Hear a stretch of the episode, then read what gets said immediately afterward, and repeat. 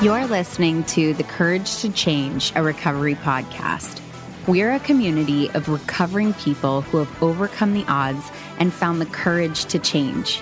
Each week, we share stories of recovery from substance abuse, eating disorders, grief and loss, childhood trauma, and other life changing experiences. Come join us no matter where you are on your recovery journey. Hello, beautiful people. Welcome to the Courage to Change, a recovery podcast. My name is Ashley Loeb Blassingame. And I am your host. And today we have a Q&A with my Q&A. wonderful producer, Scott Drockelman. I did a ghost thing already, but I felt like kind of like a Field of Dreams kind of vibe. Like that was a very you, sad if. You, if you build it, they will come. He will come. He will come. I don't know why. It's just what was in my heart today. Just in the same way that my terrible jokes end Yeah. up being a trigger for you. Yeah, and, yeah, for sure. And, and the blind rage that you feel. Our question today yeah. Is how do I identify my triggers? Deeply personal, probably for a lot of folks, but I think that there's probably some framework that you might be able to lay out and provide some examples for yourself. What do you got? Well, I want to say that I think trigger, the word trigger has gotten a, a bit of a bad rap lately. Like, let's talk about that for a second. So, let's talk about it. Let's get into it. Basically, the word trigger has taken on a life of its own, right? So, people say colloquially, as I can't say colloquially, Colloquially, colloquially, colloquial, colloquial. colloquially. People say, I feel Say triggered. Colloquioki no, I don't say that. people say things like I feel triggered and it's very much associated with oversensitivity and not being able to handle anything and so on and so forth. So I do want to acknowledge that triggers have that they they have this new reputation as being silly and kind of overdone. Okay. Unfortunately, triggers are really real and important to identify. And part of how you identify them is going inside internally and having a connection with how you feel, which is a really, really important piece. Some people are really good at that. I'm not. I'm a person who isn't always aware of how I'm feeling, how my body's feeling, emotions, like my brain and body just shut them down. And so getting in touch with a trigger for me is a really mindful process. And I have to think about why is it that I feel different? Why is it that my back feels funny? Why is it that I get this feeling in my stomach? Why like there's I have to really do almost like an investigative process around what is going on. Something isn't right and I don't know what it is. And then I figure out, oh, I get really triggered when XYZ happens. And then I figure out, oh, that thing. So, uh, to be more specific, for uh, give you an example. So, one of my core issues is feeling unheard. There are circumstances where I'm not directly being unheard. It's not like someone didn't hear me. They heard what I said, or, you know, but there's something about the situation that triggers that feeling of being unheard. It isn't a direct correlation, a really obvious definition, but it is triggering that particular feeling in me. And so I will have an outsized reaction to something that's happening, something that's going on that isn't really appropriate based on all the other variables. When I notice, I've learned to notice, oh, huh, that's interesting. My reaction right now is pretty intense. It's pretty big. It feels bigger than than everyone else. I'll kind of look around the room like no one else is reacting this intensely. That gives me the information. Oh, something about this is triggering something else. I'm I'm being more intense or more whatever than everyone else. That investigation that that that I just talked about, those steps all the way to come down to oh, this triggers a core issue. What that does is it allows me to go into situations where I think that might happen and prepare myself for the onset of some emotions that might feel really big and decide how I'm going to handle it. Maybe I don't go into the situation. Maybe I don't go into the situation without having gone to a meeting before. Maybe I don't go into the situation without doing a meditation or a phone call. Or maybe I, you know, have a phone call before and a phone call after. You know, maybe I craft a script that I'm going to use so that I don't insert any type of emotion or, or outburst or whatever. That's the importance of defining and figuring out what triggers are because ultimately over time, if you continue to have triggers, you don't know why you feel this way. You don't know what's happening. You don't know where they're coming from. And it's over and over and over again in different areas of your life. You start to feel really out of control and seek relief. And ultimately, relief, the relief that we sought as people who abuse substances was substances. And so this is how a cascade of triggers can lead to a relapse. Can you help me understand? So that makes sense to kind of do preventative things but how how are you anticipating so like i can imagine the feeling of feeling unheard isn't something you can necessarily anticipate what do, what do you yeah, do with that like how, how does that apply so it's typically with very specific circumstances or people, right? Mm-hmm. So it'll happen with certain people. I know that going into conversations with them or spending time with them, that it is more likely than not that something that they say is going to make is going to trigger that little mm-hmm. you know kind of just almost like a little jab. They may not have meant it that way. They might, you know, whatever it is, but that's how it feels. It would be a specific person, or maybe there's certain types of work meetings that you go to, and one person always manages to say something to undermine you, or certain groups, maybe your spouse, they went to a very fancy college and their college reunion you go to. And every time you go to that reunion, everybody's like, well, where did you, you know, go to school? It, there's like a, I prepare myself.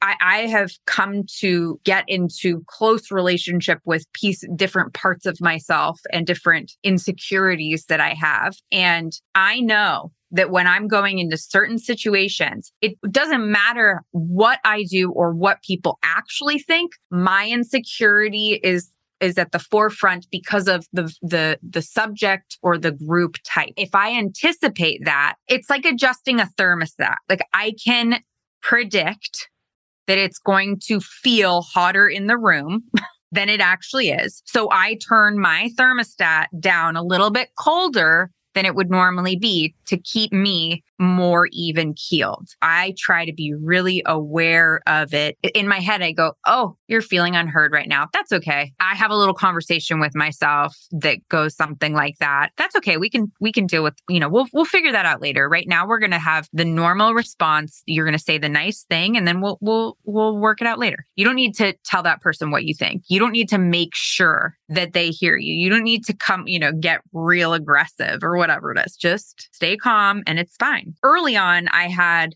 other triggers and i know other people have you know there's other triggers. If you're in early sobriety people don't want to leave a party early because they're worried about what everybody else thinks of them and if they're if they're paying attention to you and if they're going to think you're a loser or if they're going to think you blah blah blah blah blah. Like that would be a trigger. And why that matters? Because as a result of what other people think, you may take different action that is counterproductive to your sobriety. Well, first of all, I didn't hear any of that, but um, no. uh, I love it. Uh, they, there's a whole category. There's a whole category just called Scott in triggers. They teach that a yeah, lot yeah, of yeah. places, so that's good. What were some of the other specific ones for you, like early early days? Well, like okay, I'll tell you some like little. So I had a boyfriend that was a very sought after tattoo artist. So he was like alluring and cool and whatever. And his abilities in fidelity were wanting. so anyway, he his phone had a certain ringtone and then mm. also had a certain text message ringtone. And it was like one of the stock ones that came on these phones for years when I heard that tone, I felt like I was going to vomit. And it was so visceral for me, this, this like fucking ringtone that everyone has on their phone. And it was for me because at that time, it was like I was going through the phone. I was, who's he texting? Blah, blah, blah, blah, blah, all those things. It was like this gnarly trigger that physically came over me. And it, for years, years after we weren't together, I was like, that fucking ringtone. And stuff like that, early in sobriety, stuff like that, that'll definitely make you want to drink. The, you know what the biggest trigger is? Songs. I have a song. I have a, this is kind of like took a dark turn, but I was abused to a song at a treatment center. This was at one of the lockdown places. They put me on this stool and put me a foot in front of this television screen and they put on Requiem for a Dream and they played it for hours and made me sit on this stool with it up very loud. And then both of them were screaming, like both of these big guys on the other side were like, This is your life. This is where you're headed. And it was hours and hours of like watching this and listening to this and whatever. And so, like, the theme song of that, there's like a very specific song that I don't, I don't remember what it's called, but like, I will remove myself if I hear that's any of that stuff. Like, I absolutely cannot at all manage that. So, like, I mean, that's a trigger, right? Like, in order to maintain any like, I just know I remove myself. I have coping skills that are, that's an okay coping skill for me. Yeah, I can't do this song. I need to remove myself. I've never been in a situation where it was playing and I couldn't leave. I'm sure that that's a possibility, but what do you do with the more like environmental kinds of ones? Like obviously leave, but are there other things like other strategies you can employ? What do you do with that? For a long time, I did not put myself in situations where I couldn't easily leave, meaning I drove everywhere. Even on a date, I would drive. They would drive their own vehicle. Mm-hmm. I mm. would drive separately from everybody. I needed initially a lot of control over my environment, which included the ability to have an escape plan or to leave and have it not affect everybody else. It's easier to drive alone or, you know, take an Uber alone or whatever it is. It's easier to remove yourself from a situation if you aren't going to really deeply affect someone else getting home or some other. Like I found if people were dependent on me staying there, that really complicated things. But if I could have a way out, then that was helpful. Now that I have kids, it's a bit different, right? A lot of the time I can't just leave without really disrupting everything, but I still can do it. It's still, you know, I still, it is, it is an option that I will do to protect myself if I need to. But more, more commonly, if I feel triggered by something, whatever that is, I do like really deep breathing techniques, which sounds, I m- remember early on people telling, you know, like, oh, good, breathe. Like, what a shitty coping skill you are offering me to a traumatic, you know, whatever. However, if you look into the neurochemistry of what happens when you take these types of breaths and how it calms your nervous system, what it does, there is incredible neuroscience behind various breathing techniques that truly will calm your nervous system down. And that is definitely something that I employ if I'm, you know, technically stuck somewhere. But in the beginning, I was, you know, in, in early sobriety, I was really careful about that aren't a lot of the breathing things like when you actually break it down it's just the backwards effect like you're trying to tell your body to breathe in the way that it does when it's in a safe environment. Isn't that basically the premise That's of it? One like, of the things yes by changing your breathing your brain literally operates as if everything's okay and so it starts to change the chemicals that are moving around. Another technique that i use is stimulating the vagus nerve mm. and you can do that by deep humming that vibration or like gargling water, that vibration stimulates the vagus nerve and causes the nervous system to calm down. So if, you know, I can quietly hum or do something in the corner and just focus on that if it's really bad or go into the bathroom, gargle water, whatever those things are. And you can really stimulate the vagus nerve, which will help calm your body. Oh, do you have any kind of shortcut or like code words that you use with DAC or with your friends or things like that? That's just a way of like, we got to bail. No, I, th- I don't think there's shorthand per se, although I think it's like one of those things with couples where like you look at each other and you're like, I really need to go. And yeah. they know your facial expressions or your family. Like I've been places and my face often betrays me. And so people who know me, like they take a one look at me and if I'm unhappy or whatever. And it's like, I have, I, sometimes I don't even know I'm unhappy until they point it out. And I'm like, you're right. I was, I guess I am. and that my face was telling you that. Like, I think it's more when I, if I say something and I'm, it's, it's uncommon for me to do it. So when I've done it, I'm pretty like, yo, this is not going to work for me. Yeah. I, it, a lot of people, I, you know, I've talked about this before. Like the grocery store was a huge trigger for me. It's where I bought, I didn't go to bars. I bought my alcohol in grocery stores. So when I would go grocery shopping, I would stay on the phone with my little sister the whole time. And then I wouldn't think about it. And eventually I grew out of that. I think, you know, figuring out what your triggers are and, and therapists are really great at helping you figure that out. And also mapping, like when noticing when you have a strong emotional response to something or noticing when your response doesn't match the response of everybody else in the room. That that's a big indicator for me that I'm something's up because I am no one else is feeling this strongly. And that doesn't mean it's bad. It doesn't mean you're, you know, you could be really passionate about it and that's okay. But it's good to notice that your response is not like the others kind of deal. And that will help lead you to a trigger. Also, mapping backward, if you have a relapse or you almost relapse, mapping backwards, what are the things that happened? I was staying, so the twins were 10 weeks old my mom and I drove up from Southern California to Northern California. And I was staying at my parents' house, and the twins came down with RSV at 10 weeks old, and which is a, a breathing, you know, respiratory virus that's very serious at that age.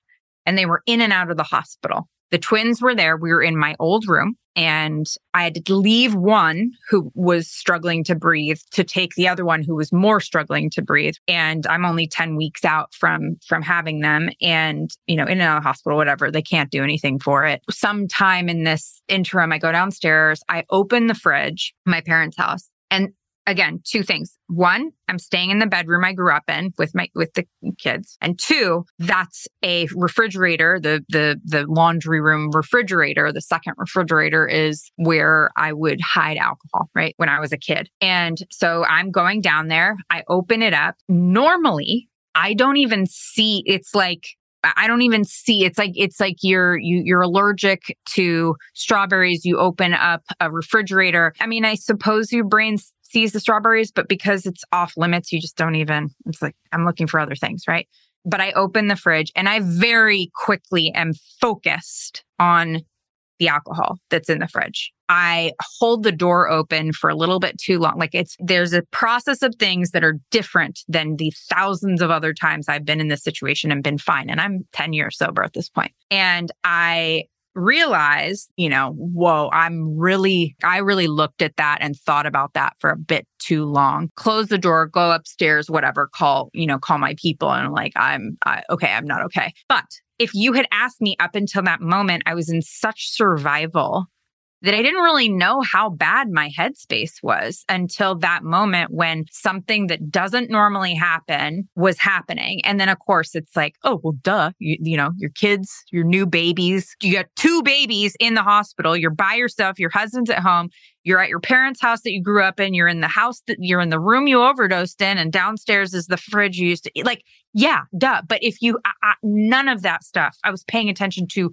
none of it. And so when you identify triggers, sometimes you just notice that you're responding a little bit differently or that you pay attention a little bit differently. And then you can work backwards from there and see, oh, oh, I better do something because I'm kind of in trouble here. And and that that is what I did. I've had other moments like that where and and the value of being connected to community where I could just pick up the phone and say this is what just happened and have people say well yeah duh look what's going on and here's what you should do and here's how we can support you and blah blah blah blah blah and then I'm and then I'm sucked back into my community and my the headspace like I'm that I'm being re-nourished with the ideas and the lifestyle that I need.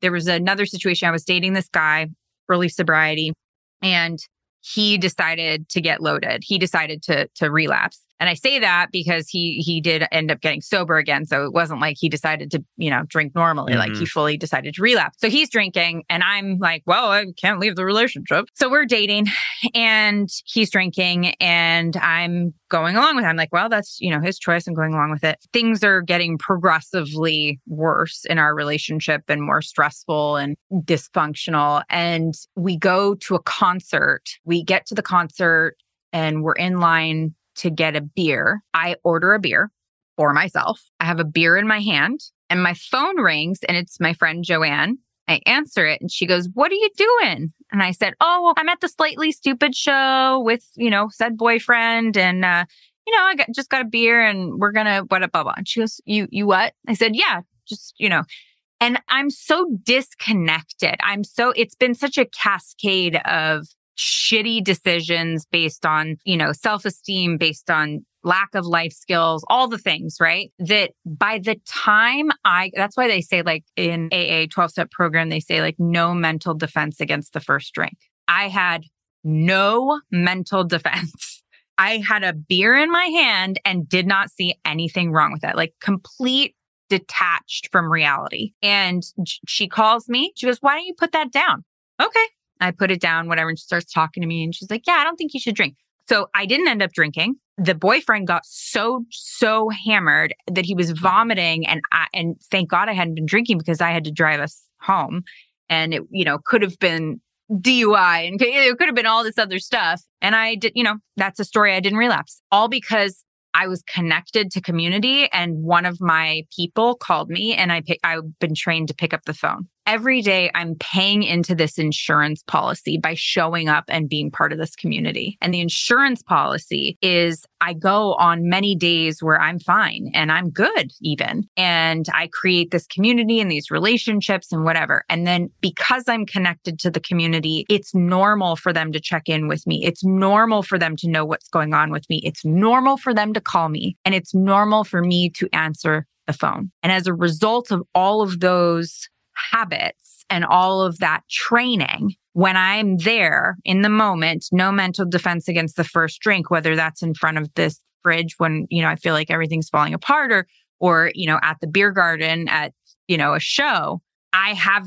some sort of connection to where and what I'm supposed to be doing. And somehow that has pulled me out when those when all those cascade of triggers hit me and and basically take me to this vulnerable place. Mm, I love that. That's a perfect analogy for sure. Well, what about how about just just to close? How about is there if you were looking for a book or uh, some sort of some place to take a deeper dive and explore this a little bit more, where would you send people who are wanting to learn more about their triggers or more about sort of defense against some of those triggers? One of them is called The Body Keeps the Score, which I've talked about before. And it's a really, really, really, really, really good one and it helps us understand a lot of our reactions to the world. Another is called From Triggered to Tranquil by Susan Campbell. There's trigger workbooks. So if you just go online and look up, you know, mental health workbook triggers, things like that, you can read and learn a lot about, you know, what's going on for you, what's triggering your behaviors. We all, you know, there there are triggers that trigger us to feel good. Trigger just means something that starts you feeling a certain way that that that pushes you or or causes you to feel a certain way and that can be a positive or a negative thing. It's good to understand both well hopefully this was helpful for folks if you're struggling in this area ashley any last things that you want to leave the people with if you have questions that you want to be part of our q&a series please email us your questions at podcast at lionrock.life Thank you for listening, and we'll see you next time. This podcast is sponsored by LionRock.life. LionRock.life is a diverse and supportive recovery community offering weekly over 70 online peer support meetings, useful recovery information, and entertaining content. Whether you're newly sober, have many years in recovery, or you're recovering from something other than drugs and alcohol, we have space for you.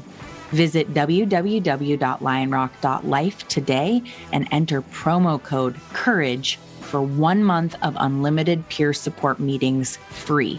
Find the joy in recovery at lionrock.life.